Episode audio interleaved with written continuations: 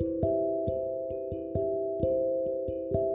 De Notimex PR, las policíacas de la Mesa Roja. Hoy iniciamos nuestro recorrido en Acayucan. Ahí reportan balacera en el barrio La Palma. Así es, diversas detonaciones de arma de fuego provocaron pánico entre los vecinos del barrio La Palma, incluso porque circuló la versión de que un menor había resultado herido, sin embargo esto fue descartado por las autoridades.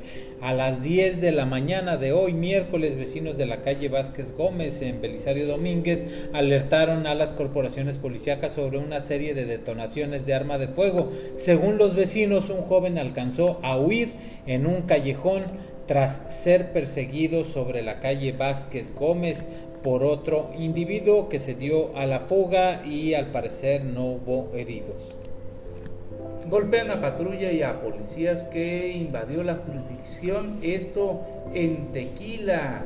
Los hechos ocurridos la noche del miércoles dejó al menos tres elementos policíacos con lesiones de consideración y la destrucción de la unidad oficial de la Policía Municipal de Soledad Atzompa. La agresión contra los policías se dio en la comunidad de Ocotempa, Tequila, cuando los elementos pertenecientes a Soledad Atzompa perseguían individuos en estado etílico en una camioneta Ford. Los hombres habrían provocado daños en su municipio de Soledad Atzompa y en dicha persecución los elementos sobrepasaron los límites territoriales, hecho que molestó a los pobladores de Ocotempa en Tequila y pues agredieron a los elementos policíacos de Soledad Atzompa por lo cual fueron trasladados a una clínica para darles atención médica por los golpes recibidos. Y por otro lado, en Cuitláhuac, Veracruz, en diferentes hechos secuestran a dos personas. Así es, este martes por la mañana un comerciante identificado como Timoteo Sorcia Gallegos, alias La Negra Moya, fue levantado al igual que un sujeto identificado como Rogelio N. Hombres armados los interceptaron en diferentes lugares en esta localidad y hasta el momento se desconoce si los plagiarios ya tuvieron contacto con la familia. Estos levantones se suman a otros más que han ocurrido desde el pasado viernes en el municipio de Yanga del joven Gelacio Martínez Castro de 24 años de edad de ocupación albañil que fue llevado en una carneta blanca y ese mismo día pero por la tarde un hombre de apellido Temich Temchipes fue levantado sin que hasta el momento se tenga conocimiento de su paradero. El sábado, sujetos armados en una camioneta también levantaron a un joven identificado como Daniel Flores, de 30 años de edad, en la avenida 11, en la cabecera municipal de Cuitláhuac. Así que siguen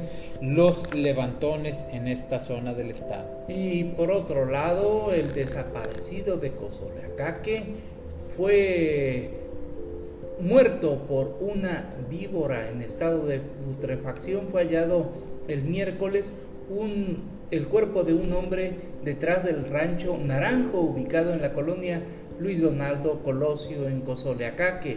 De manera extraoficial se logró establecer que el occiso fue identificado con el nombre de Gelacio Torres Santiago, de 59 años, quien se encontraba desaparecido desde el pasado lunes.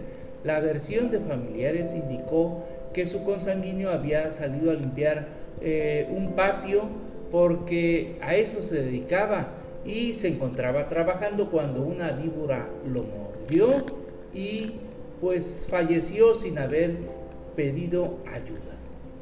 Por otro lado, eh, asesinan a un campesino en Carrillo Puerto, esto allá en Córdoba. Así es, un reporte al 911 alertó a las autoridades sobre la presencia de un cadáver que presentaba una herida profunda a la altura del cuello y estaba amarrado con las manos a la espalda en una parcela Los Limones de Carrillo Puerto y elementos de seguridad pública municipal y estatal implementaron un operativo en unos plantíos de limón donde se encontraba el cuerpo. La zona fue acordonada.